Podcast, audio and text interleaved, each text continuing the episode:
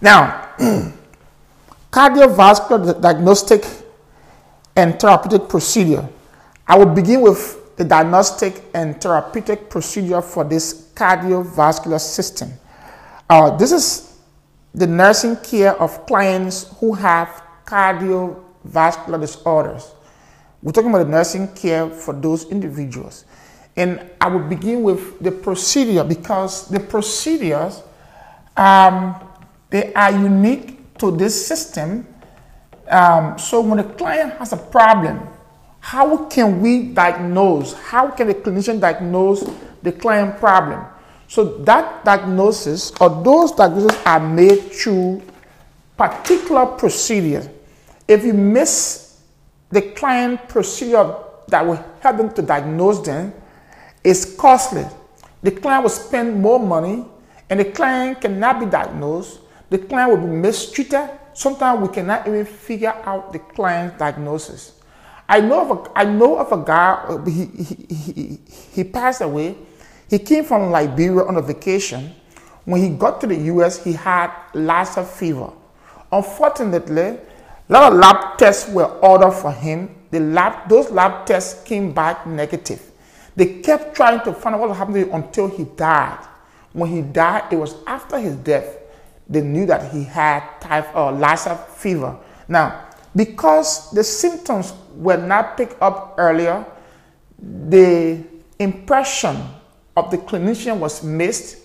Um, so they kept ordering different lab tests that were not related to the client's condition. And the moment those, the moment the doctor had, had, had, had gone through all the tests, and wanted to get the, the best test for him that, that matches his condition, it was late. So these things are very costly for clinician.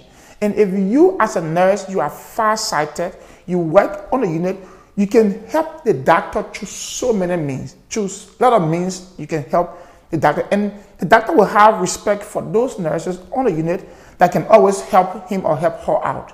So we have to know our portion because they will come in and they will do their portion and we have to be there to do our portion as nurses. And that's why these procedures are important. When it comes to the cardiovascular diagnostic procedure, um, we want to evaluate the function of the heart, monitoring of the heart, the, uh, the enzyme that controls uh, that are found within the body. We use um, different instruments to visualize the fuse and the lungs, uh, the fuse and chambers of the heart. We also look at the heart perfusion, how blood with O2 is being sent out to the various body parts. It depends on the heart capacity. Fluid status, the heart also controls fluid status. Also, it helps to pump blood and other nutrients to part of the body that would need it. It also helps at the, when there is an artery uh, problem, there's a blockage. And a blockage in the artery. This lab procedure, this diagnostic procedure can help us to diagnose those blockades, those uh, those blockages, and it can help us to know where they are. Then we can provide treatment for them promptly. this procedure will include, we'll look at the cardiac enzyme. Cardiac enzymes are important in that uh, when there is an increment in the cardiac enzyme, there is an indication of an illness or there's a problem in there. So sometimes when a, when a client has like myocardial infarction, when there's an infarction, when there's an when, when there's an angina occurring in the heart or around the heart area, there, there are other enzymes that are portion of the heart that can be increased. The heart has so many enzymes. You have the troponin, you have the myoglobin, you have those enzymes are all important in the heart or for the heart well-being. So you have to know the values of those enzymes that we're about to talk about. Then we will look at um, we'll look at the lipid profile in cardiovascular system. Lipids play a major role in the cardiovascular function because lipids are fats. The more they are accumulated along the blood vessels way, they cause what we call arteriosclerosis. And when this occurs, the energy at which the heart will use to pump blood will become in, will, will, be increased. And any increase in the force to pump blood, it will has a it will has an effect on the heart, which can lead to other heart defect or other condition like hypertension. So we have to look at this lipid profile, the triglyceride, the um, the LDL, the, the low density, the high density, the HDL, the total cholesterol. These are things we have to look at how high they are, how high they can be, or how low they can be to cause problem for the body. Then we look at um, the echocardiogram. We look at like the EKG. How can we uh, look at EKG and know whether those strips are abnormal strips or they are normal strips? And if they are abnormal strips, uh, whether, whether they need medication, they need doctor intervention, or they need just monitoring, we'll also look at it and be able to figure out those things. We'll look at um, angiography, cardioangiography. We'll look at um, vascular access devices. What, how can we use them? What are, how are they important in monitoring cardiovascular disorder in our surrounding? These are things we'll look at. I will begin with a um, cardiac enzyme and lipid profile. The cardiac enzyme, cardiac enzyme and lipid profile and lipid profile. Now, this is in the Saunders, and it is important to know this. You have to know this by heart the cardiac enzyme and the lipid profile. In, the, in, in your book, in the Saunders book, you have all these things in the honor laboratory result. When a client has uh, BNP, what's happening? Increased BNP, if the client had increased troponin, myoglobin, those are all cardiac enzymes. What are the indication and what can we do? They are all in the, in Saunders book under uh, laboratory procedures. Now, cardiac enzymes are released into the bloodstream when the heart having ischemia. Every time there is a blood decrease in blood supply, there's a blood supply deprivation, there will be an enzyme released into the bloodstream. So that's why we do a blood draw and you, you, you do enzyme analysis and you know which enzyme is being released into the bloodstream. That means it is that condition that the client has that causing the client to have the heart problem or the ischemia. Now, also then a lipid profile provides for us um, how high or low our cholesterol level are in our body. um, when we do cardiac enzyme, it helps cardiac enzymes help us to identify or to diagnose some heart condition, specifically like the myocardial infarction. So MI in myocardial infarction, cardiac enzyme helps us a lot to diagnose myocardial infarction. What is also important here is um, there are a lot of cardiac enzymes, and I'm going to name them for you. I will give you some of their values, and you will have to go to the Saunders and read under the cardiac enzyme under there. There are a lot of cardiac enzyme in there. You want to make sure and know them. And now, what the what the Saunders did for us that is very unique is the Saunders provided us not just with these cardiac enzymes, the Saunders provided us with the cardiac enzyme along with their indication, along with their nursing management, and a lot of pertinent information about the car, about those cardiac enzymes. So when you read it, you will have a better and a good understanding, a better understanding about those enzymes and how they function and why are they increasing or decreasing in there. Now, I will start with the creatinine kinase MB. One cardiac enzyme we, is, we talk about is the CKMB. CKMB. You've seen this. It's called creatinine. The creatinine kinase MB. Now, every time you see the ASE at the end of every, every word, it means that's an enzyme. now, in the creatinine kinase MB, um, It is an ASO enzyme that is more sensitive, that, that, that is more valuable to the myocardium of the heart, the heart muscle. So when there is a, mus- a cardiac muscular damage or cardiac muscular problem, we're going to see an increase in this particular uh, cardiac enzyme, the creatinine kinase CKMB. The value for the CKMB should be between 30 to 170 units per liter. Anything above that is a problem. Now, um, when there is an injury, when there is a myocardial injury, it takes the body three to six hours for the heart to release this particular uh, insul- this particular uh, uh, this particular um, it takes three to six hours for the heart to release this enzyme into the bloodstream. So in three to six hours, we can figure out, we can know exactly that there is a cardiac problem, there is a myocardial problem that is causing uh, the heart to release um, this particular enzyme into our body. Now, um, then it lasts for two to three days. Then it goes back to normal. Then we have the next one we have is the troponin. Now, the troponin should never be above um, 0. uh, 0.1 nanometer. It should always be below 0.1 nanometer. Troponin is also one of those cardiac heart markers that is very important when it comes to the heart well-being. Um, it gets on the rise. Um, when there's an injury, it takes two to three hours. It start elevate. It start getting elevated, and it takes 10 to 14 days. Uh, then it's gonna stop its elevation, and it will get lost from the body. So that is the troponin T. Then we have troponin R. Troponin R should be less than 0.03 in the body. If, it, if there's a cardiac injury, it goes up above 0.03. It takes two, two to three hours also to get released into the bloodstream when there's a cardiac injury, and it takes seven to 10 days, it's going to get lost from the body. Then we have the myoglobin.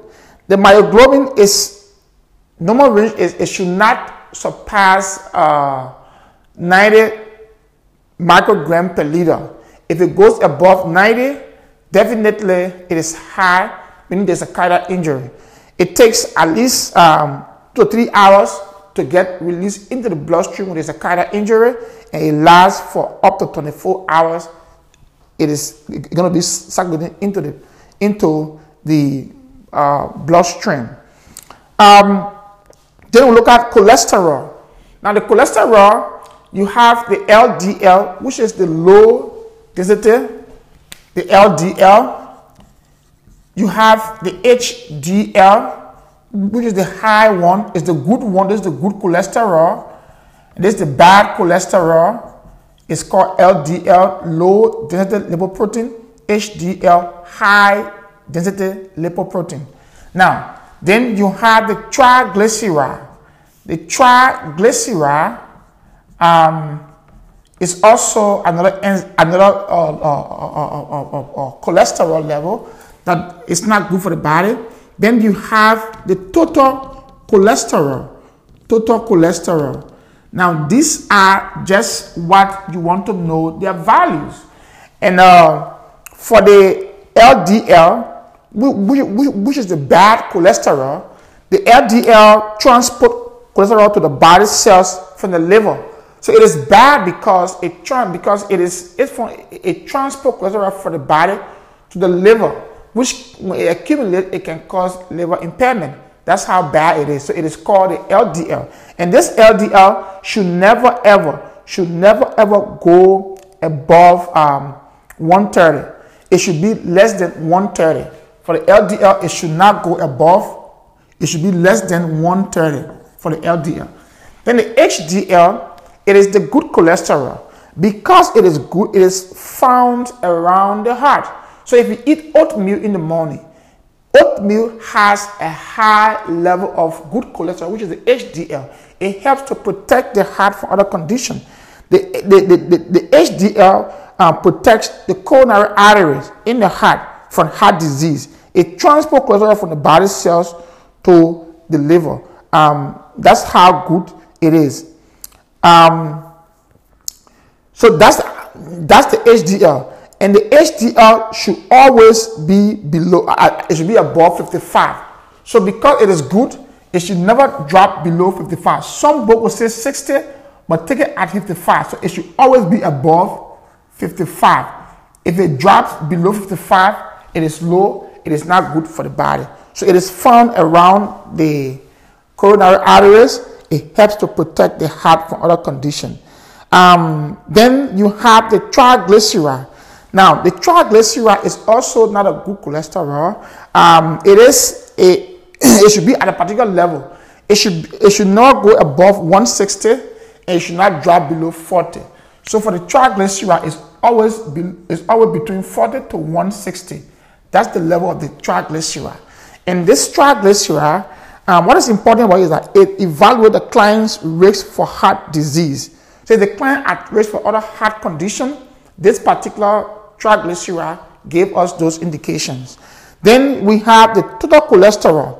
Now the total cholesterol should be less than 200. It should not be above 200. It should be less than 200. The total cholesterol. Now these values, you have to know them for the anchor. They are in the Saunders. Look at them and you understand them more. Then we have the uh, we have the next procedure is the stress testing. How do we do stress testing on the heart? Now, for the stress testing, let's look at this, let's look at stress testing. Now, for stress testing, stress testing.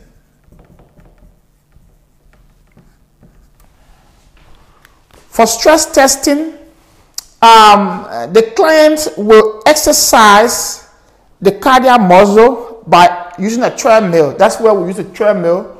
We walk on a treadmill or we, or we walk fast on the treadmill. Now, this will provide information regarding workload of the heart. All we want to do is that we, we want to see how much workload can the heart withstand. So you will have a treadmill and the client will get on the treadmill and we'll start the treadmill and we'll see how how many how, what's the time frame the client can take to walk on the treadmill faster and then the heart will begin to work and at what time the client will feel tired meaning the, meaning that's the amount of workload the heart can withstand. So that's how the, the, this particular uh, stress testing. The test should be discontinued once the heart rate reaches certain level that the client cannot tolerate. Is discontinued um, when the client become too tired or the client is disabled physically or physically challenged or the client cannot finish the test, then we stop it. Then the provider will come in and prescribe the test to, to, to, be done as a pharmacological stress test, a chemical stress test. They can also do it in that. Now, the test can be when a client has angina, you can do for them uh, this particular stress test. You can also do for them heart fa- when the client has heart failure when the client has MI, myocardial infarction, when the client has some other form of dysrhythmia, any irregular heart pattern or heartbeat, the client can do the test to check whether the client is okay or not. Now, um, for, the, for this procedure, the client needs to sign an informed consent for this stress testing the client needs to understand the procedure, and the nurses need to explain to the client what the procedure is about. And uh, the client needs to wear comfortable shoes, electric shoes. The client needs to also wear clothes that are very much comfortable that will not put stress on the client body. Um, if we prescribe for the client chemical test, which is a pharmacological, uh, pharmacological stress testing, if the client is doing the pharmacological stress testing, um, the client will take certain medication. Um, the client will take, um, uh, the, the client will take, excuse me, the client will take this heart medication, adenosine. The client will be given adenosine. The client takes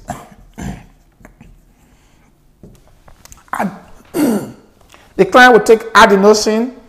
The client would take um, another drug or the the client would take dobutamine, dobutamine, or the client would take um, dipyridamole, dipyridamole. These are drugs the client would take instead of uh, walking on a treadmill. So we can do it two ways. We can do the physical test by walking on a treadmill, or we can do the chemical test by taking medication. And these drugs will make the heart to work, and we'll see to what extent the heart can tolerate certain workload. That's the entire reason why the test is being done. How much workload can the heart withstand? That's why the test has been ordered. So um, tell the client to fast two to four hours before the procedure and to avoid tobacco, alcohol, and caffeine before the chemical test. Tell the client to get adequate rest the night before the procedure because the heart is going to work and we'll see to what extent the heart can work. That's the reason why the test is being ordered. Now, then we look at um, other procedure also. Like let's look at angio, angiography. Now, in angiography, uh, let's look at angiography. There is certain thing about these graphics that is unique to almost all the tests that ends in graphy. So angiography, other things, you will see in here like this. Now, for the angiography, um, it is what we call cardiac catheterization. So when you hear angiography, cardiac angiography, or hear it is the same as cardiac catheterization. Some book would love to use uh, angiography, some would use cardiac catheterization. Now, it is a diagnostic invasive procedure. It is used to evaluate the presence and uh, degree of coronary artery blockade. That's about the test. So the test is used to diagnose the extent of coronary artery blockade in the heart. Now, on this procedure, you want to understand which ones are invasive, which ones are non-invasive it is important to know which ones the client will need to fast, which one will require the client not fasting. If the client is fasting, what are the requirements for fasting? How many hours? Most often it is between four to four to eight hours fasting. The client can do this procedure. So you have to know these things to your fingertip.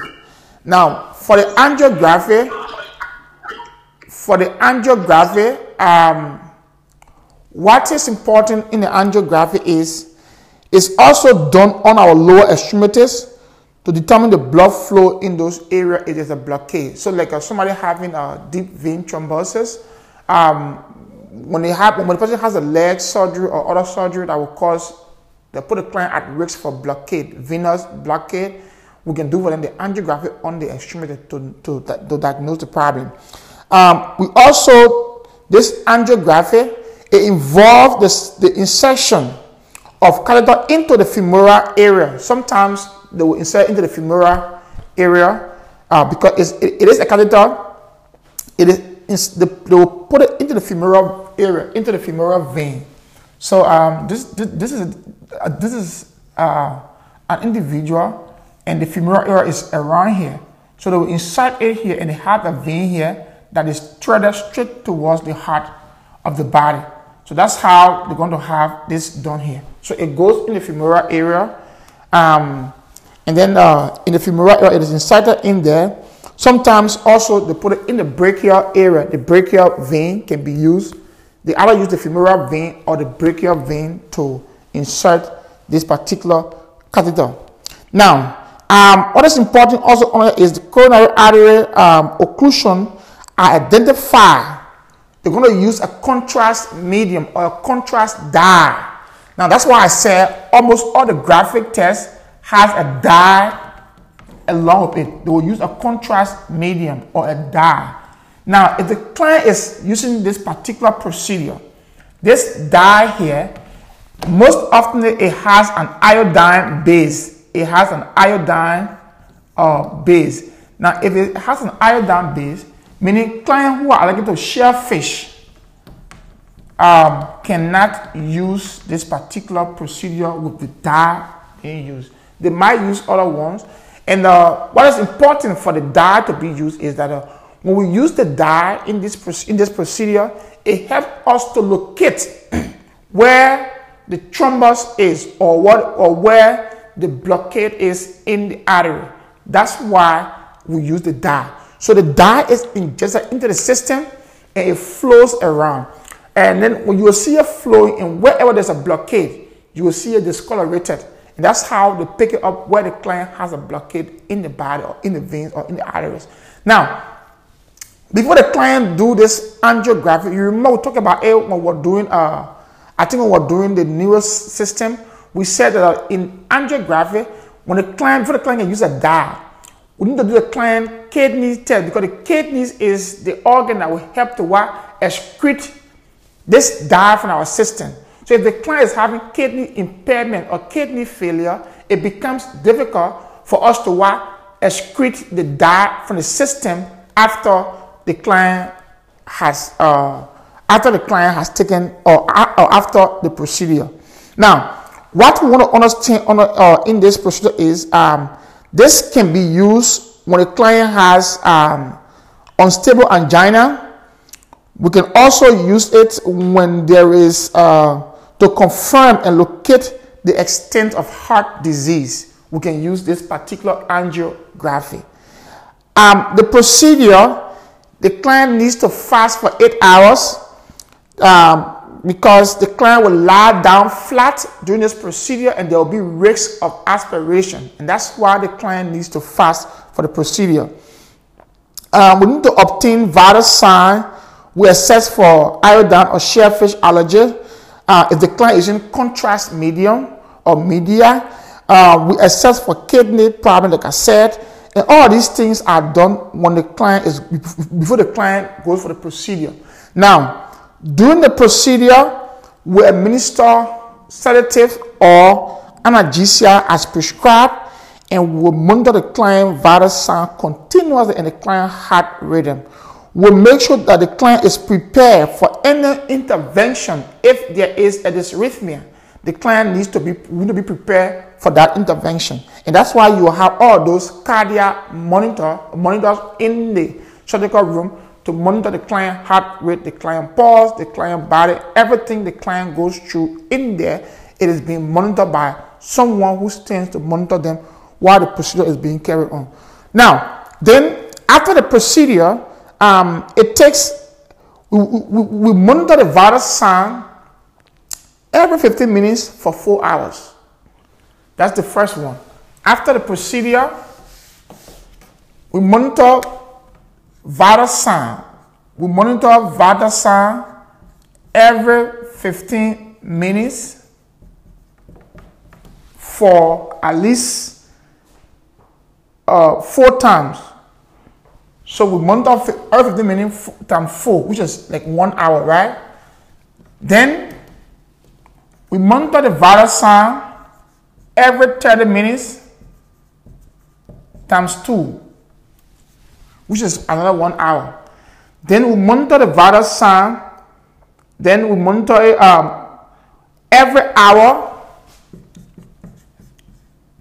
Every hour times uh, times I think times four. We monitor it every hour uh, times four and then every four hour. And then the last one will be monitor vital sign every four hourly. This is the routine of monitoring vital sign for individual who, who, who has had a critical procedure. So every 15 minutes, four hours, every 30 minutes, two hours, or, or two times, I mean, every hour, four times, and every four hours until discharge. Now, um, we also maintain the client on a bed rest. We assess the groin area. If the client did the femoral catheterization, we monitor the groin area. If the client did brachial catheterization, we monitor the brachial site for bleeding. And also after 48 hours, we begin to monitor them for signs of infection.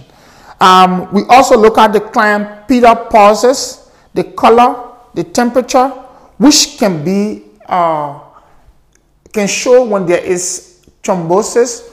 We can see from those areas, from the pedal pulses or the, the color of the pedal pulse and the temperature, monitor that.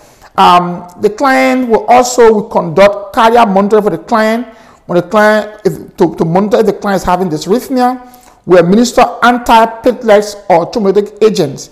You remember we talked about antiplatelets or thrombolytic agents. We said there is a difference between anticoagulants like uh, like uh, you have uh, Coumadin, heparin. Those are anticoagulant. We said there's a difference between the anticoagulant and the antiplatelets or the thrombolytic agents. Now, for the thrombolytic, for the thrombolytic agents, these agents can dissolve blood clots. Like they have the alteplase, they can dissolve blood clots. For the anticoagulant, heparin, coumadin, enoxaparin, fondaparinux, all those ones are anticoagulant. Those medications will not dissolve blood clot. They will, um, for them, what they do is they prevent new clot formation and they also, uh, they also suppress the old clots that have been uh, formed already from getting larger. So they prevent old clot from, from getting larger and they prevent new clot formation. The thrombolytic agents are the ones that will dissolve the clot.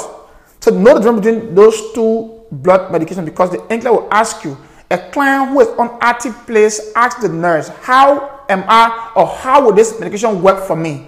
What could be the nurse best response? The best response for alteplase, which is a thrombolytic agent, they can work by dissolving blood clots.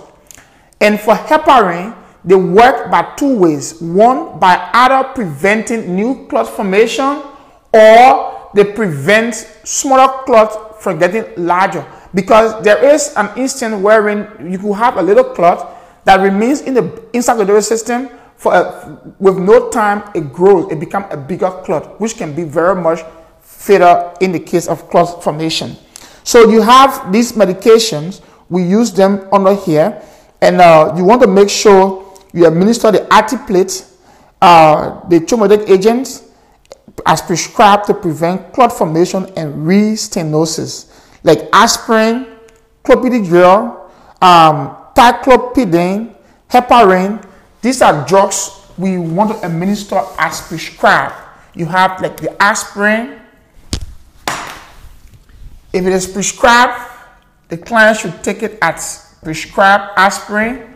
You have clopidogrel, you have the heparin, um, you also have the, the last one is the ticlopidine.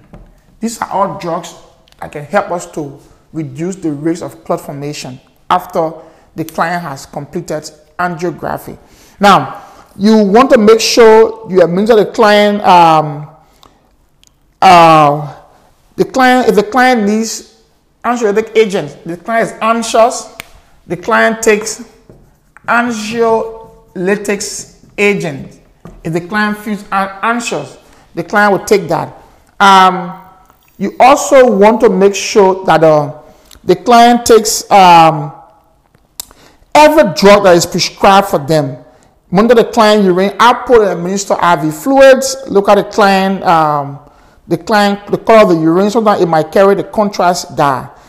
You want to make sure that the client is educated on the following. One, leave the dressing in place for the first 24 hours after discharge. It is important. After angiography, we do not remove the dressing until after 24 hours. After the client would, would, take the dressing home.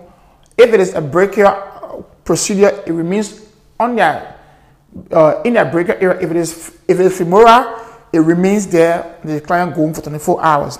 You also want to make sure that uh, um, the client avoid any strenuous exercise for at least the prescribed period, depending on what the doctor will say to the client. You want to also make sure the client should report any immediate uh, bleeding at the site where the catheterization took place. If it is at the brachial side, the client should report it promptly. If it is at the femoral side, the client should report it promptly. Um, we also want to make sure the client cannot lift lift anything heavier than 10 pounds. So after this surgery or after, after this procedure, the client can lift less than 10 pounds. Anything above 10 pounds, the client cannot lift it. It is important to remember this particular figure in this uh, under this procedure, uh, which is so you know 10 pounds is 4.5 kg. Now, you want to also make sure the client who have stent placement they will receive anticoagulation therapy for six to eight weeks. Tell the client to take the medication at the same time each day. Have the client to do the regular laboratory test to do the blood serum level of what the client is taking, like the anticoagulant. Have the client to avoid any activity that will cause them bleeding. They to use soft toothbrush. They have to wear shoes out of bed. Encourage the client to follow lifestyle guidelines. Manage the client weight and other things. These are important things the client would need to do if the client completes the angiography.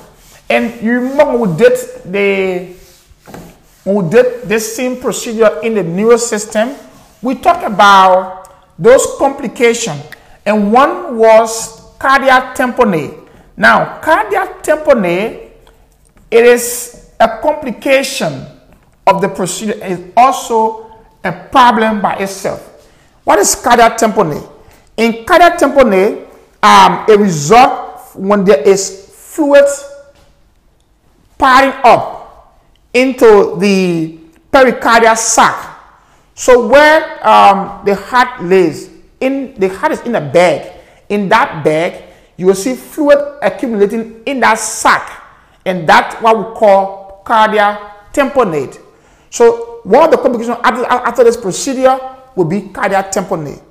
Um, so in this case, the client is going to have hypertension. Let's remember these symptoms very well.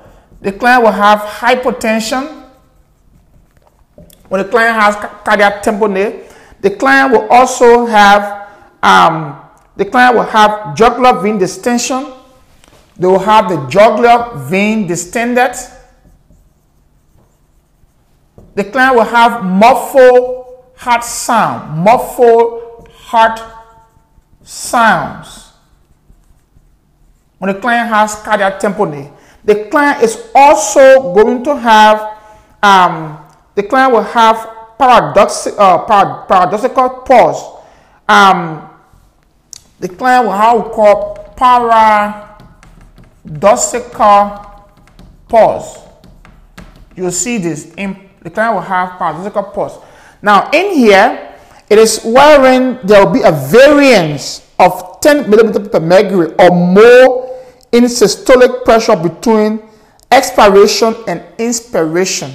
So there will be a variance of more than 10 millimeter per mercury of the client pressure when it, between expiration and inspiration. That's what we call paradoxical pulse when it comes to the cardiac tamponade. And then um, also under here, in the cardiac tamponade, you want to notify the doctor as soon you pick up these things. And in the NCLEX, guess what's going to happen? Like I always told you people that, that are in the NCLEX, the NCLEX might not use the word cardiac tamponade. What the NCLEX uses majority majority, majority of the time is the NCLEX will tell you that a client just came from completing angiography or the client who, who did angiography three hours ago or 24 hours ago developed the following symptoms. The client is having decreased blood pressure. The client has the, the neck vein distended. The client has uh, the pulse. There's a pulse variant of 15 or 20, and there is a muffled heart sound. What is the nurse immediate action?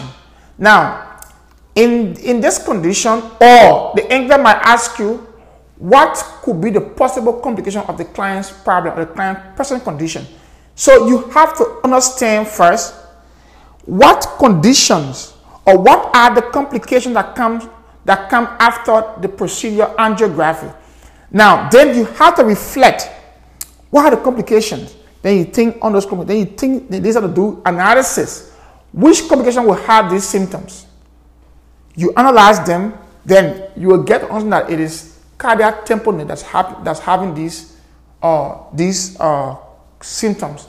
Then you answer, okay, it is cardiac tamponade, or you know what to do. In this case, the NCLEX says, if you observe or if you figure out that the client is having any one of these problems to be a, uh, uh, to be a confirmation of cardiac tamponade, the first thing is you immediately inform the doctor for the client. Um, you obtain the chest x-ray and the EKG to confirm the diagnosis. Prepare the client for pericardiocentesis. Pericardiocentesis. Pericardiocentesis. Now, this is a long word.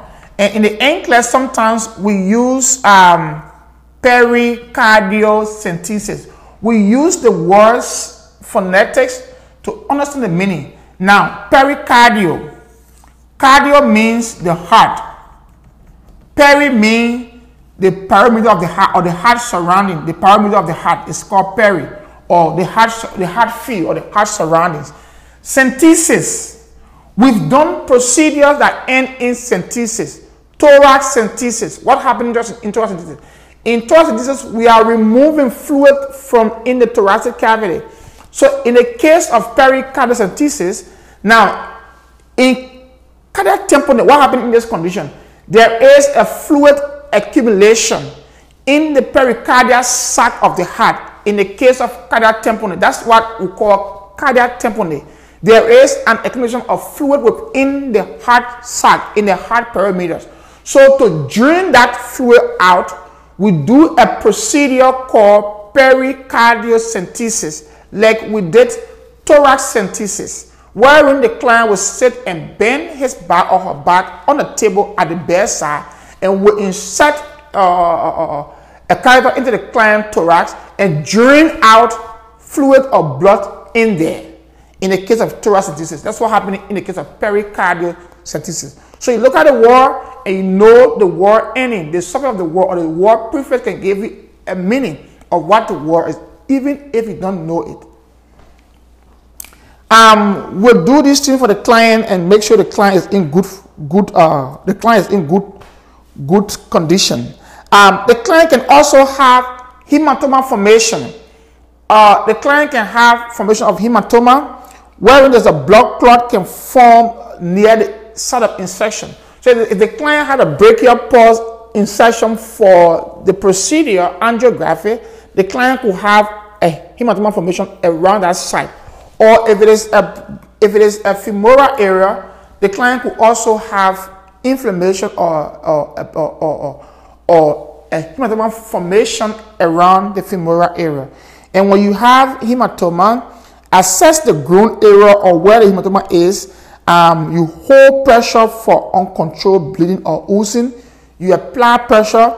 You go ahead and monitor the peripheral circulation for the patient and you notify the doctor. Listen to the procedure. When there is a hematoma, you want to cover the place and provide pressure to the site to prevent bleeding. The next thing you do is you, you want to like uh, go ahead and call the doctor. So you have to perform an action before calling the doctor when there is a risk, when the client has a complication called hematoma. Then we have what we call restenosis of treated blood vessels, restenosis. The client can also develop what we call restenosis.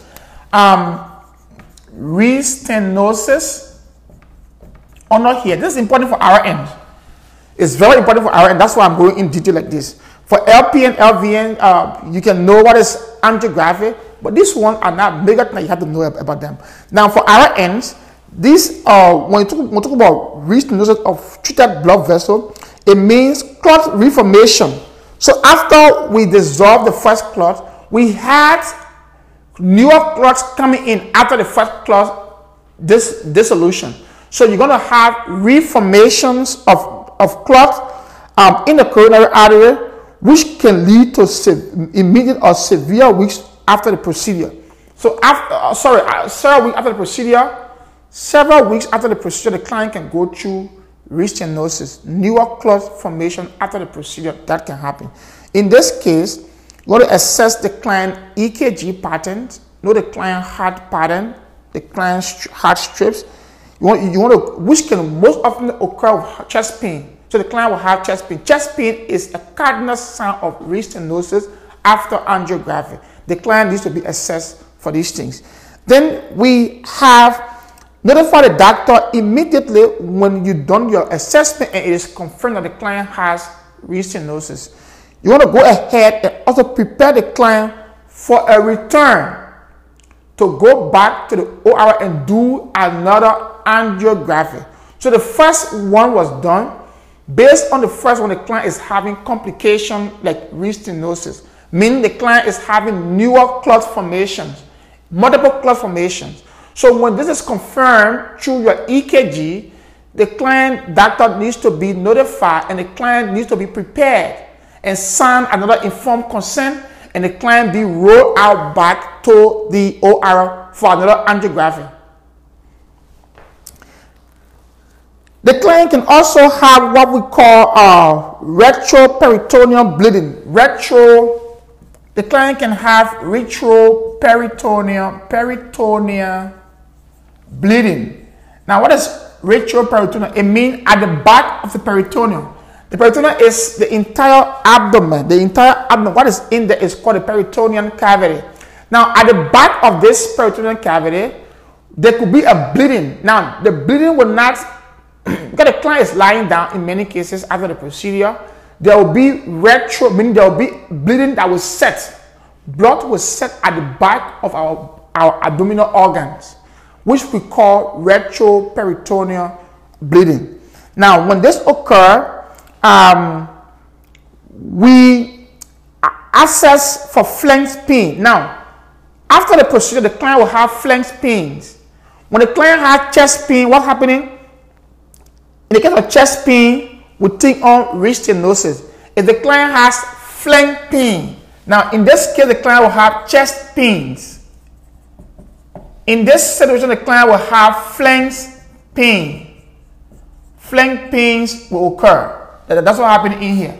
The client will have flank pain, the client will have chest pain. In rest, in restenosis, the client will have chest pain. In retroperitoneal bleeding, the client will have flank pain on the client's side. There will be pains in the, on the client's side. So with this, um, in order for the doctor immediately, we administer IV fluid and also blood product as prescribed. Because the client will have blood loss in huge amount with this particular case. Any question? We'll begin with our nursing care of clients who have cardiovascular disorders. To be specific, we will continue with the diagnostic and the therapeutic procedures for these conditions. So we'll start with the ECG or EKG as you want to call it um, cardiac electrical activities can be monitored by using the electrocardiogram. Um, in our heart, we have these impulses that flow through the heart that help us to uh, monitor the heart activities. The rhythm, the pattern, all those things are important for us to make sure that uh, we understand how the heart is working. Um, to understand that, we have to go through all these things and know and know them. The heart carry out these electrical activities um, by monitoring some 12 lead EKG um, pattern. 12 lead. We do a 12 lead monitoring to give us how to tell us how our heart is working to pump blood and do all those things that are required for us to live. Um, we do it through resting, through the resting EKG or ECG, or we could do it through ambulatory EKG, which is called the Holter monitoring. So if it is ambulatory, um, the client is not resting, the client is moving around, we do it through what we call Holter, H O L T E R, Holter monitoring. Now, or sometimes we can do it through continuous cardiac monitoring or by telemetry. So through telemetry, we can also monitor the heart activities when uh, the heart, we observe the heart to have problem. We, when we use cardiac monitoring, whether it is the resting EKG or it is the Holter monitoring or it's through telemetry or through any other means, our goal is to diagnose dysrhythmia. Dysrhythmia is irregular heart pattern or heart, or heart problems. We want to look at the chambers of the heart. The heart has four chambers. These four chambers of the heart are what we are observing to see what's happening. We have the right side of the heart, the right ventricle, uh, the right atrium is the first portion upward coming from systemic circulation. Then you have the left atrium upward connecting to the lungs to get O2. And you have the right ventricle lowered below the right atrium. Um, this connects to the pulmonary artery that goes towards the lungs to give blood back to the lungs for oxygenation. And you have the right ventricle, um, so the left ventricle under the left atrium. This is where you have the aorta is connected and this pumps blood to the systemic circulation after the blood has been oxygenated. That's what happened in there. Now, so um, these are things that we try to we try to look out for how enlarged these chambers are because these chambers are regular, they are normal, and they provide for us regular heart pattern, regular shift. Everything is regular and normal when there is no illness. Um, when there is a problem, it tends to become enlarging so when you do EKG, EKG finds out how enlarged these heart chambers are. Um, then we also do EKG when the client has myocardial infarction to know what, the, or what is happening to the client. So if the client has myocardial infarction, there is an abnormal pattern of the EKG. Now, so in the NCLEX, I want us to listen very keenly about this EKG and, their, and what I'm talking about today. Now, the first thing is we want to pick up one chamber enlargement. That's the first thing. Chambers enlargement, the heart chamber, when it is enlarged, what can we, or uh, how do we detect the enlargement of the heart chambers on the EKG strip? How do we detect that? We'll look at that. Um, when a client has myocardial infarction, when there's an infarct creation in the, in the heart myocardium, how does the EKG strip appear? How, do, how does it appear? It is also one thing you, when you are doing the EKG, you got to understand how, how MI appears on the EKG. Now, another thing is it tells us um, whether there's an uh, whether there's an injury or there's an infarct, and also those imbalances or when we administer other cardiac medication. These are things we find out about the EKG. Um, when there is a dysrhythmia, when, there's a, when, there's, when, when you hear the word cardiac dysrhythmia, there is an imbalance or there is an irregular heartbeat occurring in the heart. That's why we are having cardiac dysrhythmia. Um, in dysrhythmia condition, it could be due to beat formation having altered pattern or beat conduction or the way in which our heart muscles respond to um, the commands by our body. Sometimes our heart will command, our body will, com our body will demand certain, uh, certain amount of blood and the heart cannot live up to those, up to those demands then there can be a problem that we can call dysrhythmia. Now, so um, nurses are liable to be familiar with cardioversion and other defibrillation procedures because these are procedures that we implement when a client has irregular heartbeat. So today we'll look at what medication can we administer when a client has some of these dysrhythmia or what procedure, whether it is defibrillation or cardioversion we can use when a client has problem with the, with the heart These are things we are supposed to know as nurses before they enter, or even in our regular uh, nursing practices in the hospital or where we are. Now, so in the EKG, um, we use electrocardiograph. We use what we call electrocardiograph to um, monitor or recall our heart activities. Um, this card, this uh, this particular electrocardiograph, we connect it to wires, and those wires are what we call the leads. So you have 12 wires that we connect the electrocardiograph to, which we call the leads. So when you hear EKG leads, we are talking about EKG wires. Those wires we attach to the car or to the patient thoracic cavity and to the patient legs and other body parts to recall the heart activities is what we call the leads. And we use 12 of them, which we call the 12 leads EKG. Now, also under here, we attach this, like I said, to the, to, to the skin and other portion of the limbs. Um, in continuous cardiac monitoring, so we have continuous cardiac monitoring, like when the client is in the telemetry unit. So we do continuous cardiac monitoring for the client who is in telemetry um, that's what we do first. Continuous um, cardiac monitoring.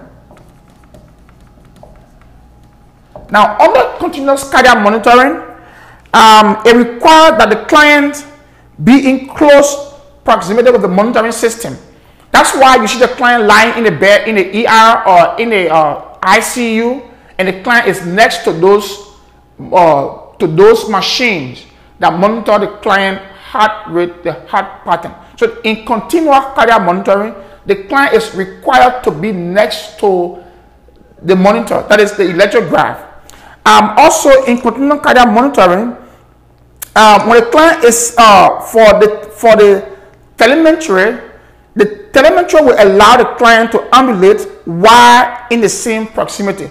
So in telemetry, the client remains next to the machine but the client can wake up, they can stand up, they can walk around, but they will still be in close proximity with the machine, with the, with the electrocardiogram.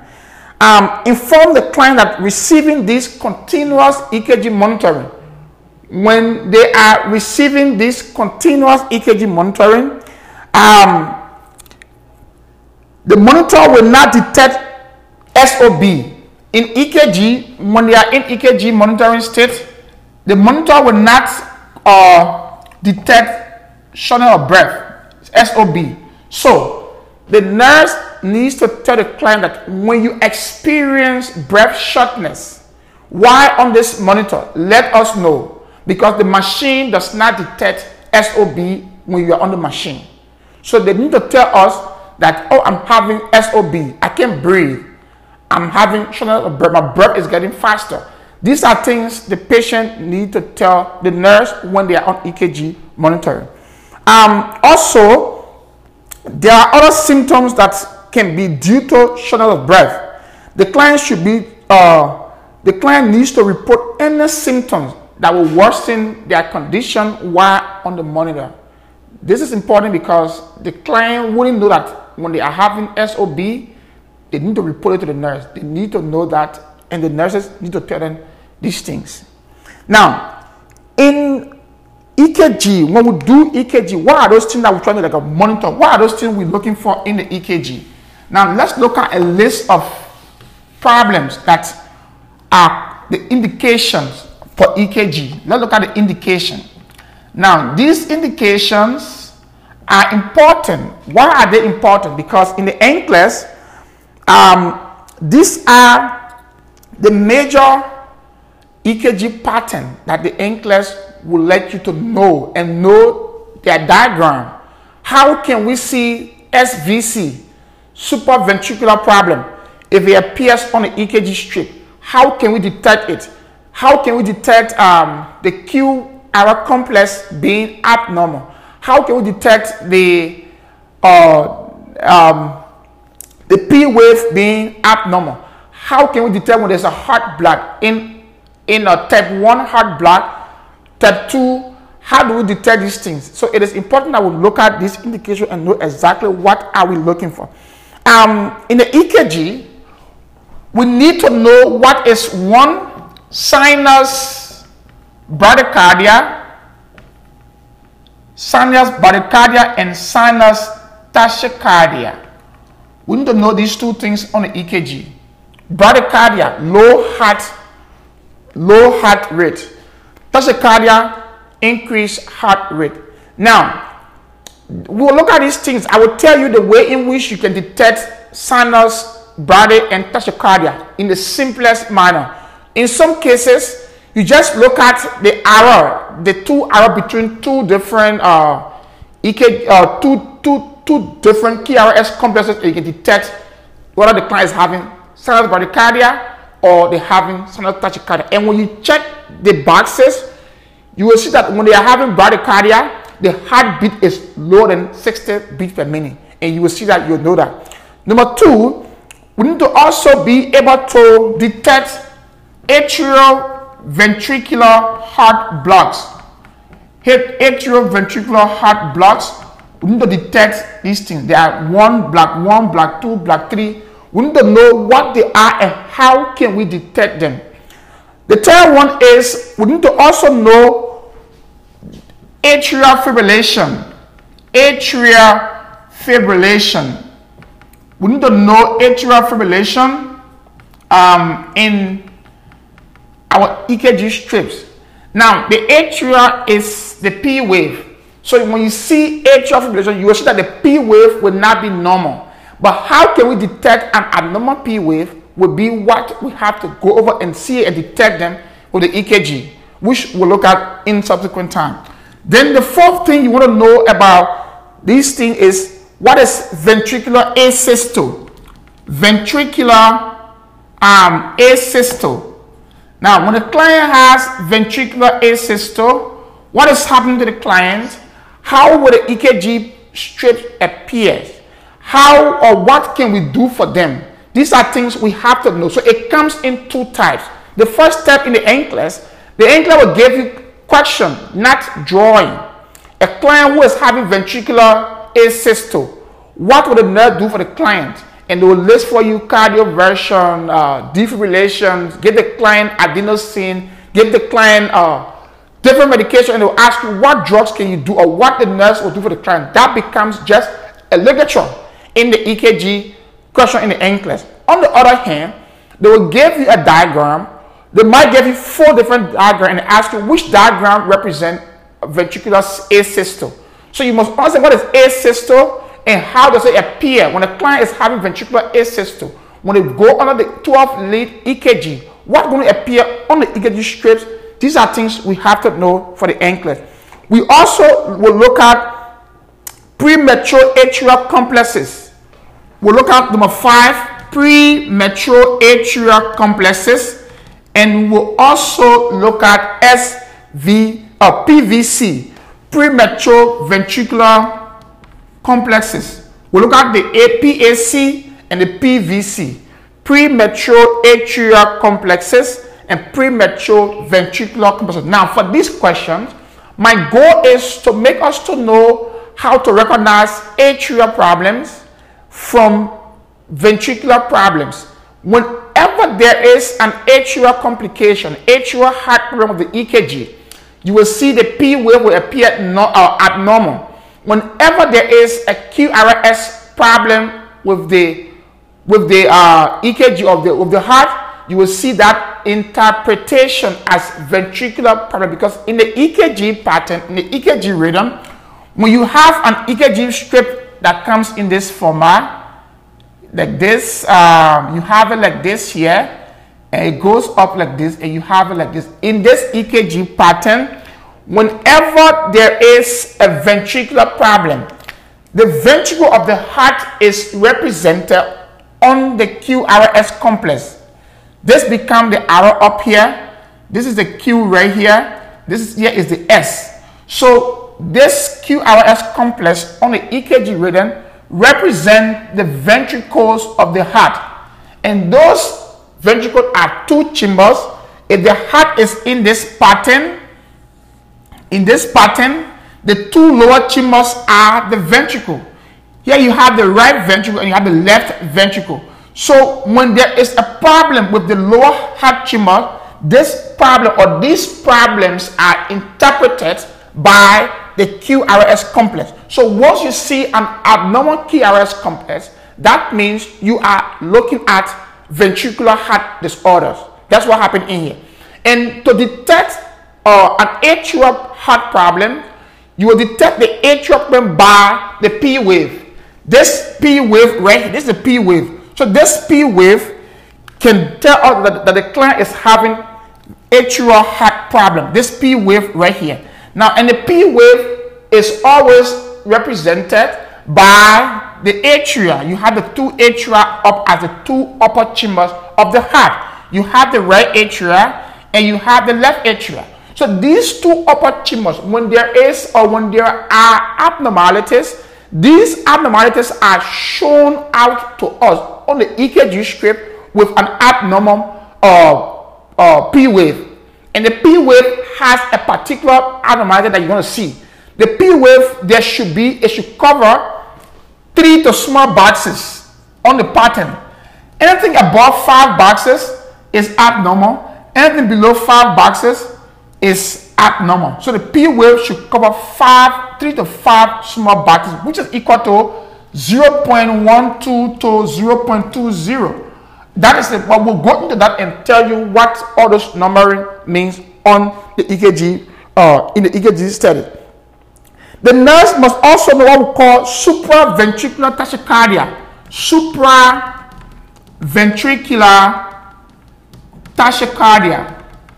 The nurse must know what is it, how it appears on the EKG uh, uh, uh, monitor, and when it appears, what can we do? The nurse needs to know ventricular tachycardia. Ventricular tachycardia. The 7 one will be ventricular tachy. And uh, the eighth one is going to be uh, ventricular fibrillation. Ventricular fibrillation. Now, at the end of the day, there are 12 important EKG rate, uh, rhythms that I like my people to like know them because those are the 12 most common EKG rhythms that are going to appear in the NCLEX. So if we know these 12 EKG rhythm, it becomes easier for us to understand, to recognize the pattern of the EKG at the level of the NCLEX. And all these rhythm, they will tell you what the nurse will have to do in terms of uh, providing treatment regimen for, for the patient to be able to get it at the best time. Now, um, these are things we'll have to go over. so um, let's look at something else. Let's look at um, let's look at the various uh, heart disorder, uh, uh, the various heart dysrhythmia or abnormalities. Now, these dysrhythmia are classified according to site of the dysrhythmia, the site of where the abnormal heartbeat is occurring, that's how we recognize, we categorize this dysrhythmia. Um, it can, it can, uh, dysrhythmia could be linked to benign or other life-threatening problems, but we have to know them and, and, and provide the best regimen for this dysrhythmia. Now, when the client is having this dysrhythmia, um, rapid recognition and rapid intervention is our goal. So how can we recognize rapid condition, uh, rapid or fast growing symptoms? How can we put in those measures that can arrest the situation and or to bring it back to normality? That is the goal under here. The treatment can be based on the cardiac rhythm. We do not have one treatment for irregular EKG It's based on how the abnormality is, depending on what is happening. If it is ventricular, we treat it as ventricular. If it is uh, uh, if it is atrial, treat it as atrial. If it is between atrial and ventricular, we also have other site of the EKG pattern that will show different condition, and that's how we treat these conditions. Um, we can either do cardioversion. Let's look at the treatment method that I want I want us to like uh, get used to today. Now, when the client has problem, we can either use one cardioversion. I want you to write this down. Cardioversion. We can either do cardioversion for the client who has dysrhythmia. Um, we can do defibrillation. We'll do defibrillations. Or we insert pacemaker. We insert a pacemaker for the client who having uh, abnormal cardiac dysrhythmia or cardiac dysrhythmia. Um, these symptoms of dysrhythmia in older client might have might come in with decrease or with increased activity. When a client increase or when a client have increased activities, we will see more of these symptoms coming in because it's the heart. The more work you do, the more workload is placed on the heart, and that's why when you are doing a stress test, you run on, you walk on a treadmill, or we give you those medication to put stress on the heart for us to see the amount of stress the heart can withstand during this period. Now, um, we also we also go ahead and provide for the client. Um, we go ahead and provide for the client other treatment method like the ACL, like when like when you do when you do um those CPRs and those life-saving procedure before you get a job. These are procedures the client needs to follow for us to go through these things and help the client the best way possible. Now, um, let's look at a few things. Now, let's look at treatment for dysrhythmia. Now, when you hear the English talk about dysrhythmia, dysrhythmia, dysrhythmia, it means there is an abnormal heartbeat. There is an abnormal heart pattern. There is a problem or there is there is an imbalance in the heart pattern, in the heartbeat, in the, the way in which the heart will conduct electrical impulses. There is a problem in there. That's what we call dysrhythmia. Now, when we're doing this dysrhythmia, Let's look at the, the following dysrhythmia. Um, this dysrhythmia, one, let's look at um, bradycardia. When the client has cardiac, uh, uh, when, the client, when the client has bradycardia, now bradycardia means any heartbeat lower than 60 is called bradycardia. Let's be straight with that. Any heartbeat lower than 60 is called bradycardia. In some cases, the NCLEX will not say bradycardia. They will give you a strip. They will give you an exhibit. And they will give you vital signs. And in those vital signs, you will see a heart rate less than 60. That's a sign of bradycardia. Or that is what we call bradycardia. In bradycardia, um, you treat if the client is symptomatic. You only treat bradycardia if the client is symptomatic, meaning the client is showing symptoms of low heart rate or low pulse rate. If the client is showing symptoms, the client is having problems while having the bradycardia, then we can treat it. If the client is not showing symptoms, we do not have to treat bradycardia. I'm going to be clear on that.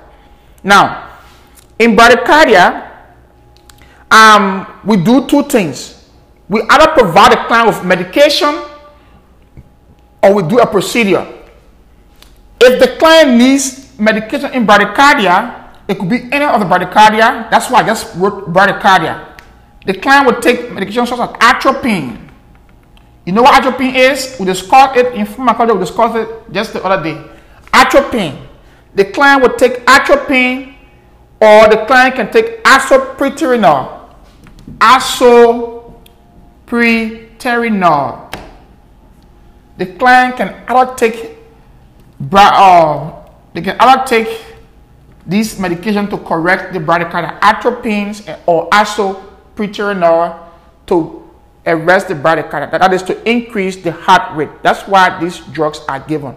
Now, if this medication cannot work for us, um, then the client would take, will give the client pacemaker. The client will use a pacemaker to make the heart to go back to normal. Now, these pacemakers, we'll talk about them in a few in, in few minutes from now. It is important to know the level at which pacemaker can help the client. If the client has bradycardia, any bradycardia less than 60 beats per minute, and the client is showing symptoms, the client is symptomatic, we give the client atropine, isoproterenol, or if those drugs cannot work, meaning the client needs something, a pacemaker in the heart that will initiate heartbeat because that's the function of the pacemaker. So if the client was having a low heart rate, the heart rate kept dropping, dropping. We said the atropine, it did not help. We said the isoproterenol, it did not help, meaning the client condition is severe then the client would need a procedure to place in pacemaker. Now, if the client has three conditions, atrial fibrillation, that's one. If the client has atrial fibrillation, if the client has atrial fibrillation,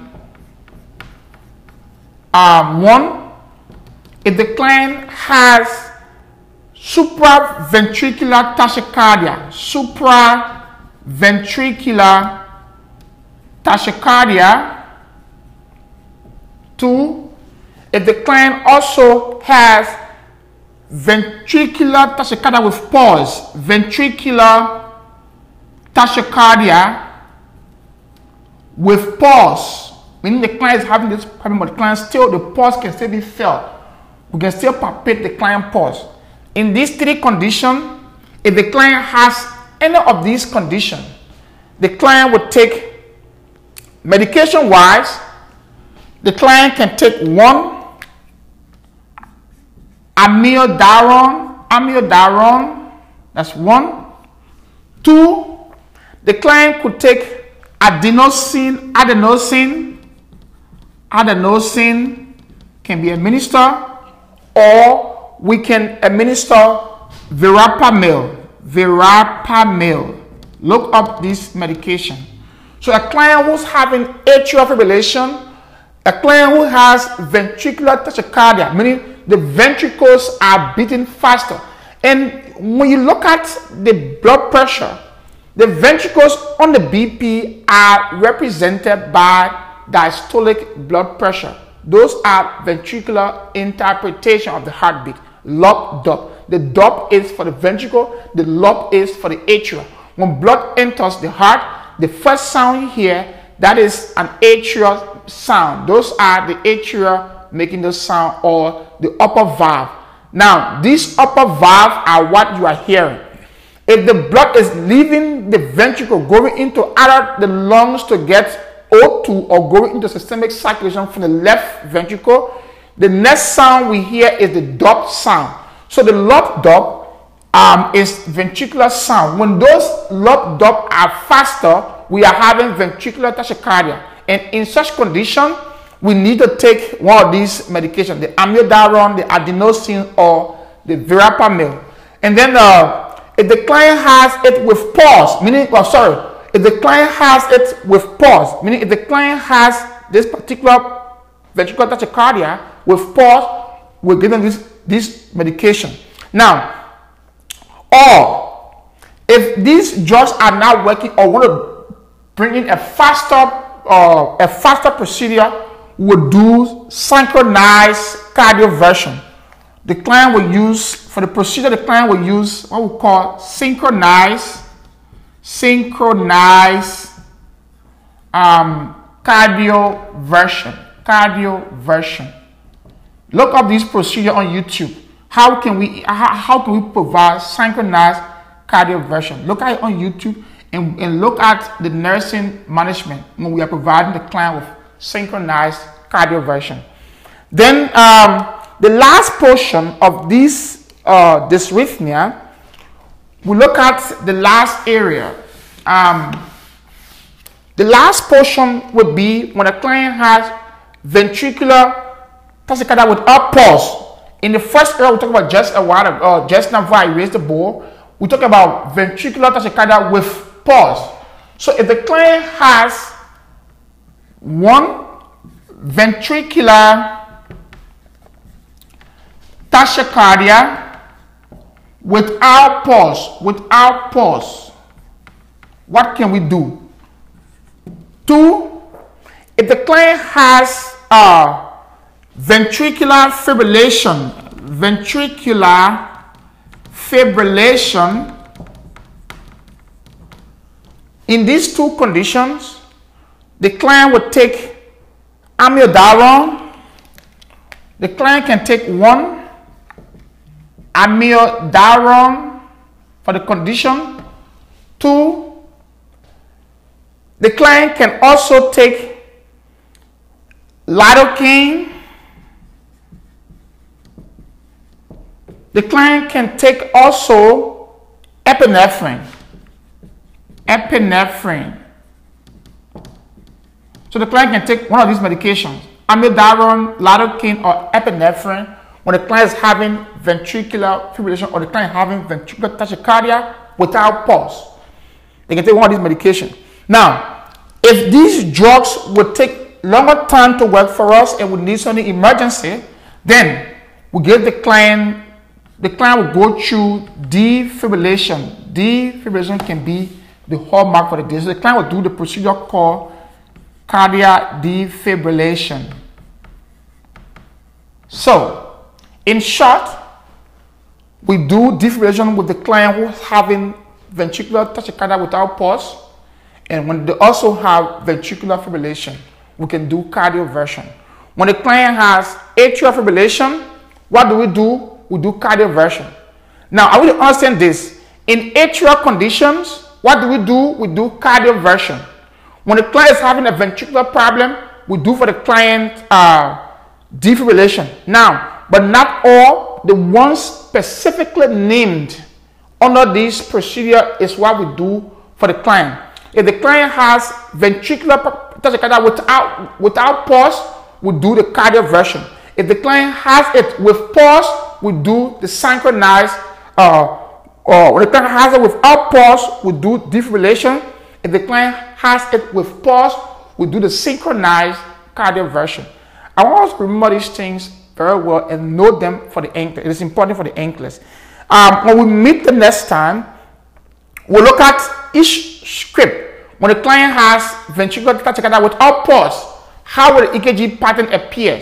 If the client has it with pulse, how will it appear? If the client has bradycardia, how will it appear? These are things I would will look at and will understand. That's why we are here. If we do not understand it, we stay here until we understand. So I will make sure that we understand EKG. That when you see an EKG pattern, you will have the basic idea to recognize what's happening to the client. Now, um, I will give you a gist of both cardioversion and defibrillation before I leave this section. Let's look at what is cardioversion Let's look at what is defibrillation. And I want you to look at look them up also on YouTube and see what's happening when we provide a client of cardioversion or we do the, when we get a client defibrillation. Those are things I want you to understand. Let's look at cardioversion. What we do basically in cardioversion and what we do in defibrillations. Now, cardioversion is when we deliver shock to the client who's having this uh, who, who's having a problem so when the client has atrial problem it could be atrial fibrillation it could be the supraventricular tachycardia it could be ventricular tachycardia with pulse if the client has this problem or one of these problems we'll give the client cardioversion and that is we deliver shock to the client so um Cardioversion is just the delivery of a direct shock to the heart synchronized to the QRS complex. So we are delivering shock to the heart to um, activate the QRS complex of the heart. Now, when we do defibrillation, we are providing the heart with an unsynchronized direct counter shock in this case.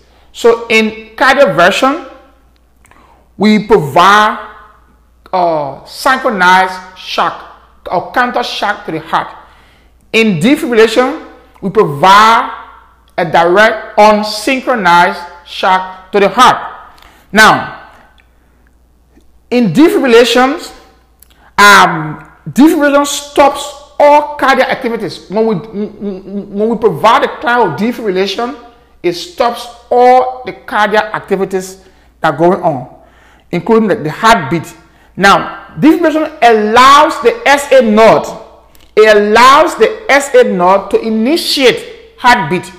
So when here we provide the client with defibrillation, we are providing the client with a shock that will enable the client to what? To stop all cardiac activities and then the SA node will initiate the heartbeat. That's what happened in the case of cardiac defibrillation. Now, um, when we talk about the SA node, we'll look at it in a jiffy for, uh, in a few minutes from now. We have the SA node. The SA node is uh, the chief instrument that initiate heart impulses, heartbeat. And that's why the SA node is located at the right ventricle. So you have the heart in this diagram. Um, you have it here like this. You have, this is the right atria you have up here, you have the two veins, the superior vena cava, the SVC, and you have the IVC, the inferior vena cava. Now, when blood has been used, when blood has been deoxygenized uh, from the systemic circulation, meaning the organs, our body cells, our tissues have used the O2 from the blood, the blood returns to the heart through the superior and inferior vena cavas that uh, those are the two receiving veins that are linked to the heart and they are linked at the rear atria of the heart. In this rear atria of the heart, up here is where we have the SA node. Because when blood enters the heart from that portion, the heart does not have the ability to uniquely initiate heartbeat.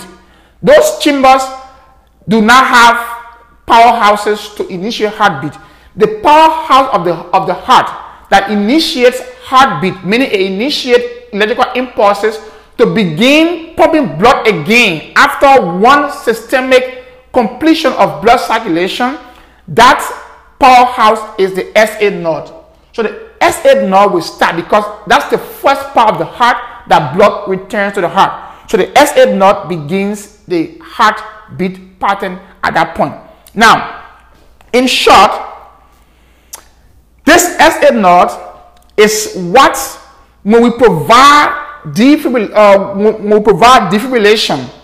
So the defibrillation we are providing, it is being provided to stop, to shut down every cardiac activities. So the client goes into complete dormancy. Everything about the heart rate, the heartbeat, everything stops when we provide defibrillation. We are doing that because we want to allow the SA node to come in and do its work by initiating heartbeat, cardiac impulses. That's the reason why we are providing the defibrillation to the heart. So, um, then for the cardioversion, cardioversion is an elective treatment. When we do cardioversion, it is an elective treatment cardioversion. It is an elective treatment, elective treatment um, of atrial dysrhythmia. So whenever there is an atrial dysrhythmia, we can provide this particular cardioversion. When there is a supraventricular tachycardia, I want us to write these things down. Listening to them is one thing, and looking at them after this particular class is another thing. In, in the case of atrial dysrhythmia, the client will go through um, cardioversion.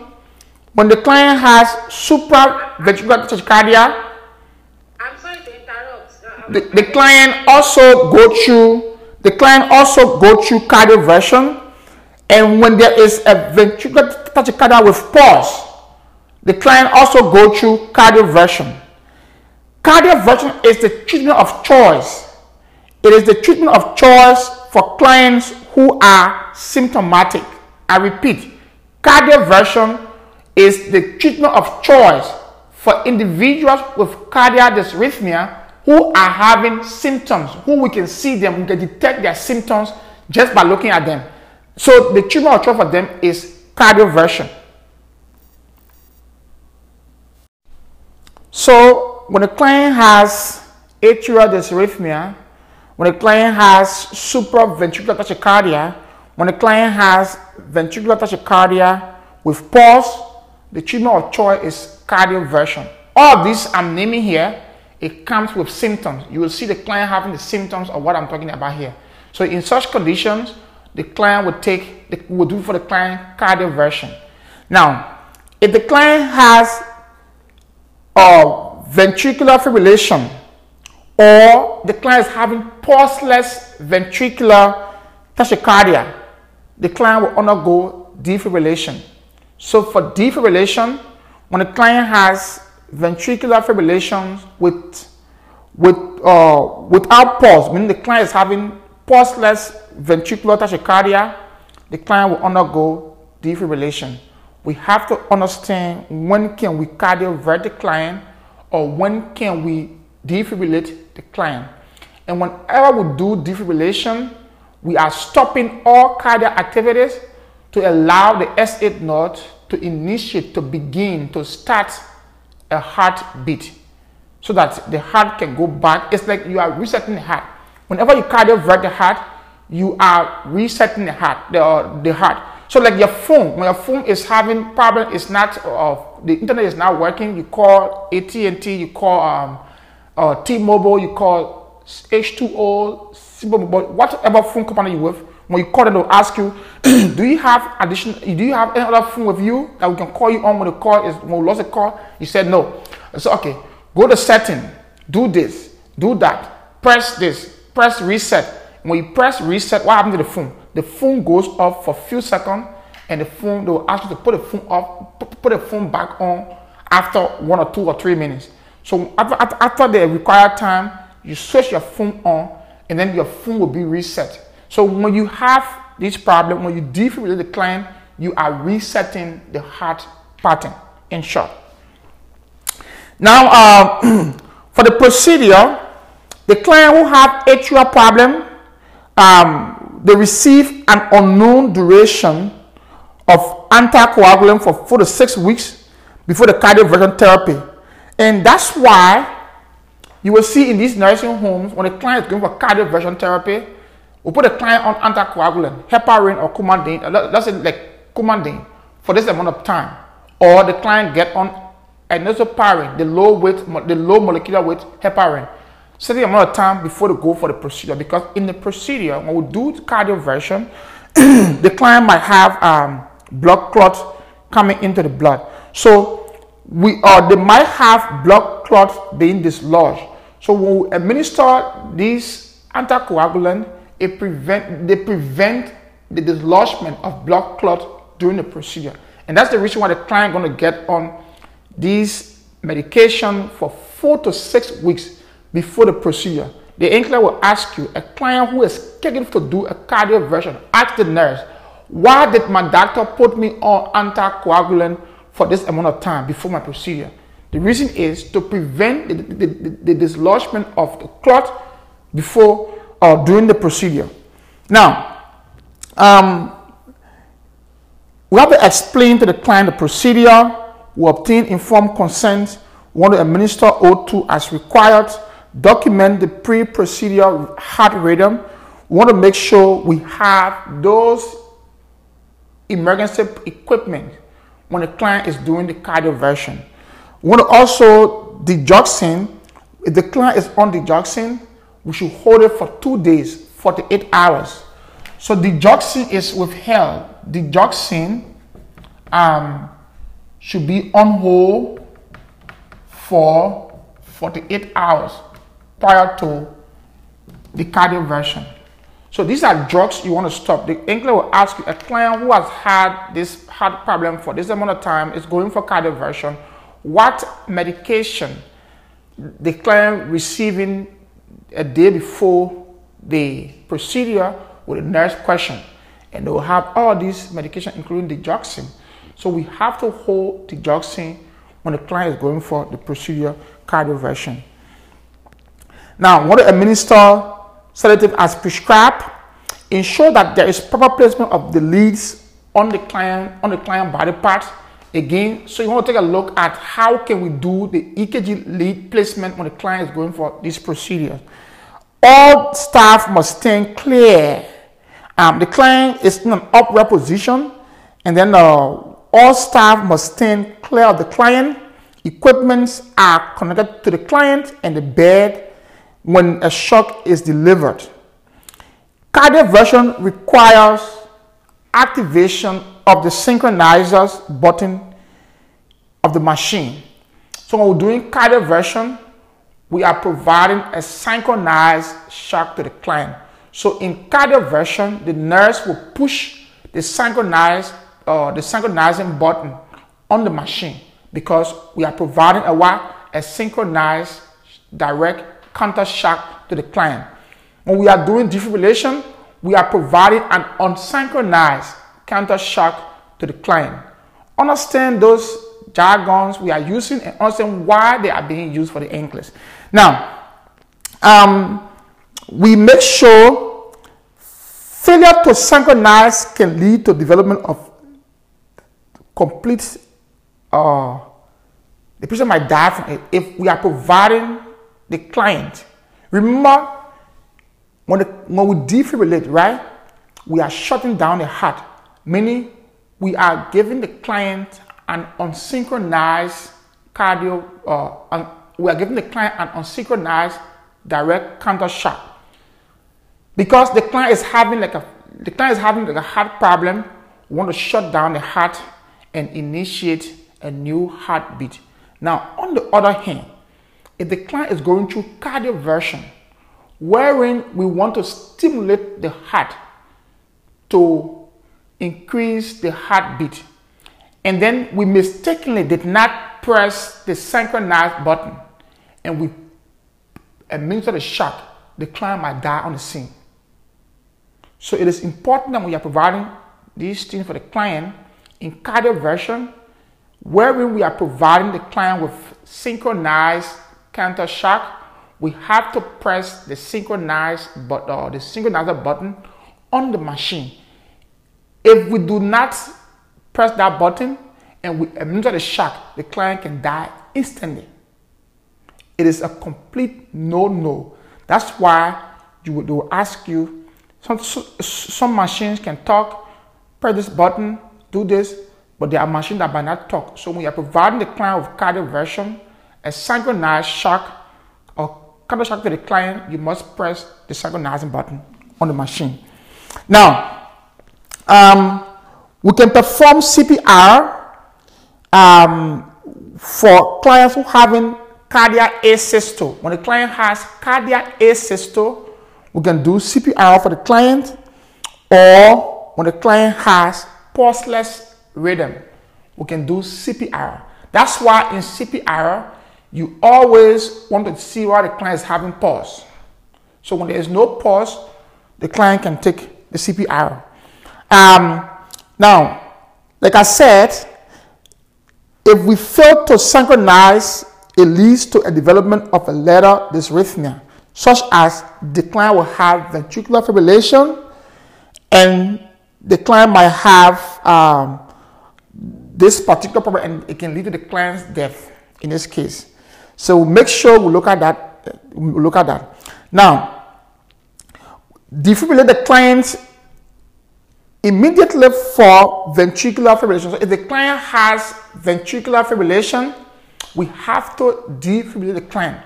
So let's agree that let, us let's agree that we are providing the client with a with cardioversion, and mistakenly we did not press the synchronizer, and we went and administered the shock to the client and the client went into ventricular, uh, the client went into ventricular fibrillation.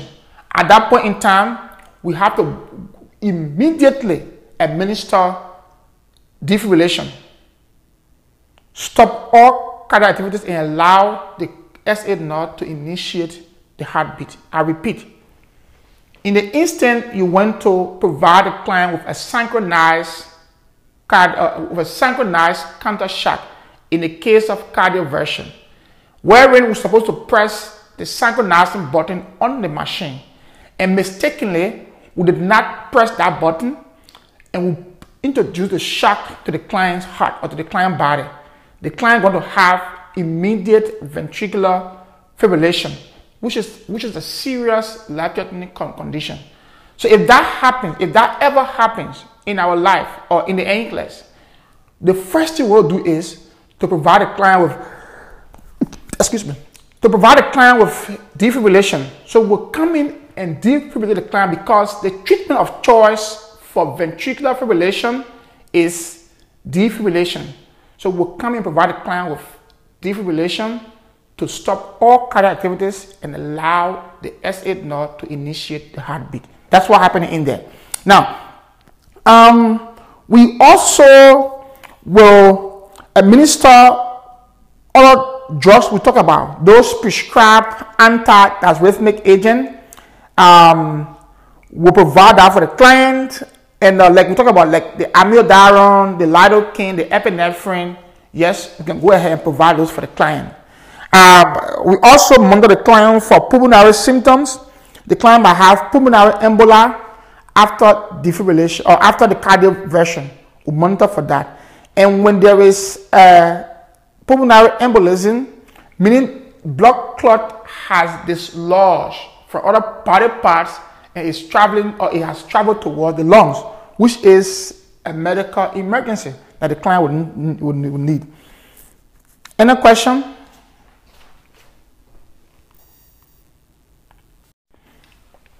So pacemaker, it is uh, it is what initiates the heartbeat. But we are looking at the artificial pacemaker, a machine or an, a little equipment or a little metal that has a battery in it that helps to initiate heartbeat is what we are looking at. So pacemaker is a battery operated device that stimulates the heart when the natural pacemaker, the, which is the SA node and, other, and, and others, uh, fail to maintain an acceptable rhythm. So once we have an abnormal rhythm in the heart and the heart cannot maintain a normal rhythm or normal pattern, then we want to start to look for an artificial pacemaker, which we're talking about here. Um, sometimes it could be permanent or it could be for just short period of time, which we call temporary. So whether it's temporary or permanent, it has various, it has two parts. So the pacemaker has two parts. The pacemaker has um, one, the pulse generator, the pulse generator, and it has the control center. This I guess is not really important, but just know that it has two parts. Um, it has a battery um, that helps to generate impulses, which is the pulse generator, and it contains, like I said, the control center. Um, in this particular pacemaker, um, it is it is it has wires like any other electrical appliance. It has a wire that attach to the myocardium of the, of the heart muscle. So the wires has negative and positive charges that are attached to the heart muscles that releases power to the heart muscle to initiate heartbeat. That's just about the pacemaker. So nurses must be familiar with different kinds of pacemaker. There are different kinds of pacemaker that we need to understand. Um, we should understand how to care for a client with pacemaker. What are those procedures the client cannot do when the client has a pacemaker? We should also understand the conduction of electrical impulses with the heart normal or when the heart has pacemaker. Um, we have to understand a lot of things about it, but let's look at the pacemaker. Now, in a short-term pacemaker, so we have basically we have short-term pacemaker, which you call temporary pacemaker, the temporary temporary pacemaker. Under here, um, what is important here is the energy source is provided by an external battery pack. So under here, the energy source comes from outside. So they have a battery that is outside that gets that provides the energy for this external for this uh, temporary pacemaker. So meaning that it's just temporary. So the battery is not in the heart muscle. It is outside the heart. It's just providing energy for short time. After that, we remove it and then the client goes home. Now, we have um, two types, the external and the epicardial. It's not important to really go deep into that, but just want you to understand that this one has um, it has uh, an external source of power. Then we have the next one is the permanent pacemaker. Permanent pacemaker. In this permanent pacemaker, um, it contains an internal pacing unit. So this has an internal pacing unit, meaning the entire two parts we talk about, those two parts, including the machine, is everything is within the heart, it's within the chest, it is not outside. That's what it means. So these are things I just want to I just want to just want to understand under here about the pacemaker. Now, in the pacemaker, um, let's look at the this can diagnose when a client has uh, symptomatic bradycardia, the client will need a pacemaker. When a client has a complete heart block, they will need a pace, pacemaker.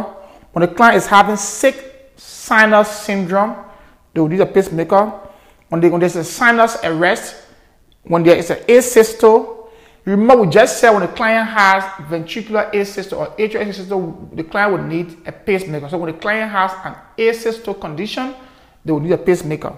When a client has atrial tachycardia dysrhythmia, they will need a pacemaker. When a client has ventricular tachycardia, they will need a pacemaker. Now, we have to read under here keenly and understand what, we do, what, what, what we're talking here. In the NCLEX, they will give a various EKG pattern and will observe that the client is having asystole. And the NCLEX will ask us what is the treatment for the asystole condition. So in such a condition, in asystole, the client would need um, the client would need a, pace, a pacemaker. So you have the pacemaker there, you have the medication there, and you have other things, a cardioversion. In this case, the client will need a pacemaker when the client is having a systolic condition. So the client will have dizziness, the client will be anxious, they will have fatigue, they will have breathing difficulties, they're going to have chest pains, they will have palpitation. These are symptoms they're going to have when they are having uh, uh, this when they are when they are in need of pacemaker. Um, what is important here is um, when the client when the client is going through the procedure, assess the client knowledge about the procedure, how the client understands the procedure, the client has adequate understanding of the procedure. If the client does not have, you explain the procedure, the procedure to the client. Um, it is if it is non emergency, we do that. But if it is emergency, you don't go through that. Um, tell the client about everything about the pacemaker. I, I want you to, to, to, to just read about it and know the basic information about it. For the after the procedure, after the procedure, document the time and the date at which the pacemaker was inserted you want to put in the model of the pacemaker, the setting, the rhythm strips, blood pressure, the vital signs. You want to monitor the client continuous heart rate, compare the EKG rate or the EKG diagram to the pre-procedure diagram and report any abnormality to the doctor. You want to also uh, provide the client with analgesia as prescribed. You want to obtain an X-ray after the placement of the, of the, of the, of the pacemaker. We need to do an X-ray to confirm the placement, the location of the pacemaker. We want to also obtain this chest X-ray to check why the client is having hemothorax, pneumothorax, or pleural effusion. Which we, at this point we should know what is pneumothorax, what is hemothorax, what is pleural effusion. Now, we want to also understand the signs and symptoms of these complications of this procedure, the hemothorax, the pneumothorax, pleural effusion, what the client going to show the client has pleural effusion. These are things I want you to understand when going through the topic in this manner. Um, I also you want to monitor the incision site for bleeding or hematoma or infection after certain amount of time or after 48 hours.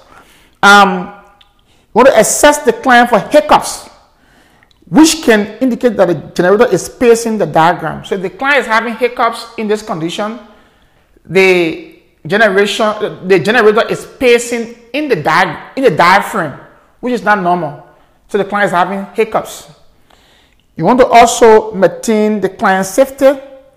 Um, you want to, for the permanent pacemaker, provide a client with identification cards, including the name of the manufacturer of the pacemaker, the number, the model number, the mode of function, and the battery lifespan. These are things that go on the pacemaker, on the client hand, when the client having an identifier, because you need to have this when you go around.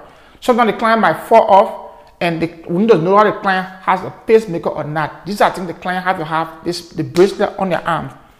So these are things you will look out for the client. Any question on the pacemaker?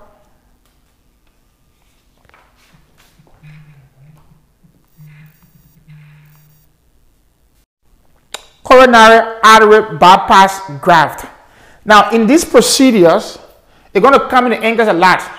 Coronary artery bypass graft, peripheral. Uh, you look at, you see all these things in the NCLEX, and they will ask the weirdest question about these things.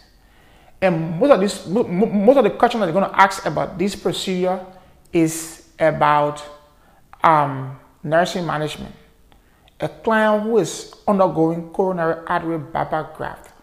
What is the nurse's most important concern? This has occurred. What would the nurse do? All of those answers, you will find them under nursing management for these procedures. In coronary artery bypass graft, it is an invasive procedure. We call it coronary artery bypass graft.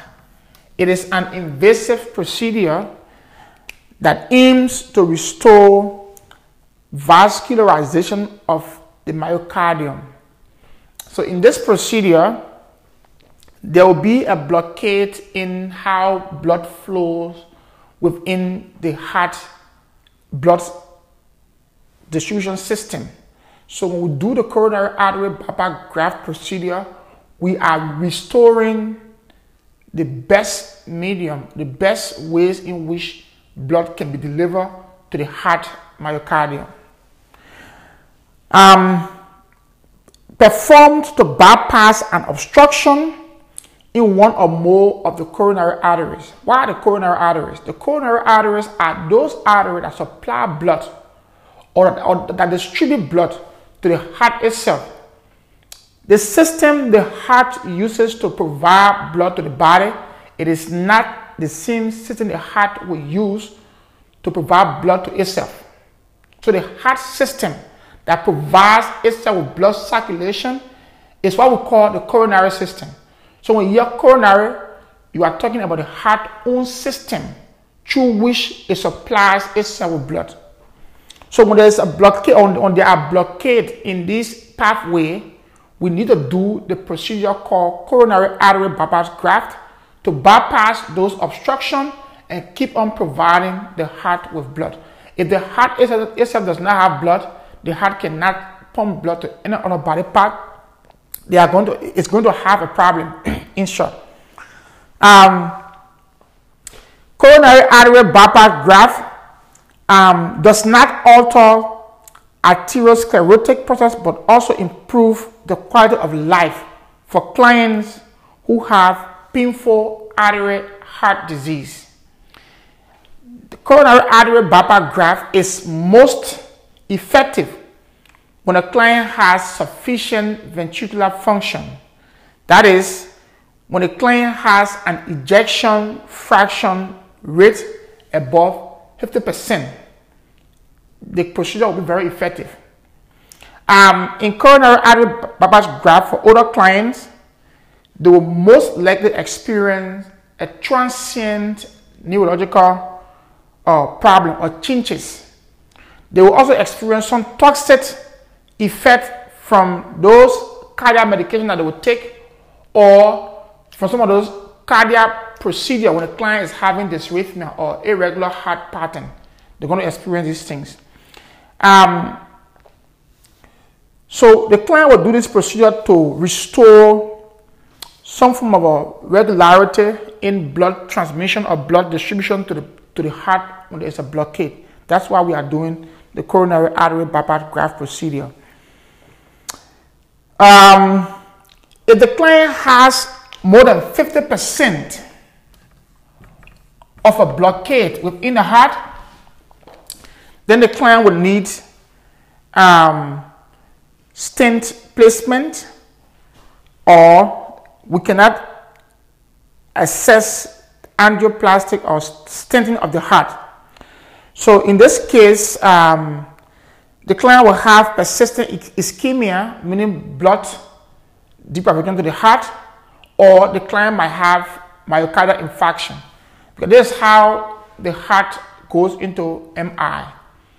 If there's, there's a blockade and portion of the heart is not getting blood, meaning it is ischemic, this, is, this ischemia will create sore on the heart myocardium. And when the sore is healed, what happens? It leaves a scar on the heart myocardium, and that scar is what we call the infarct, which we call myocardial infarction. So there is a mark, there's a keloid, there's a sore mark, or there's a scar left on the heart due to obstruction that are going to cause ischemia of the heart that will lead to scar formation. And it is that scar tissue we call myocardial infarction in MR. So um, the client will have these problems uh, following angiography, maybe during PCI or when there's a stent placement, the client will have these complications. Um, when there's a heart failure, with they, they, they can be heart failure with shock. When the client, when the heart goes into a cardiogenic shock, there can be heart, which is heart failure. Um, this might not be a reasonable, a reasonable reason for the client needs for improvement in, in their cardioversion.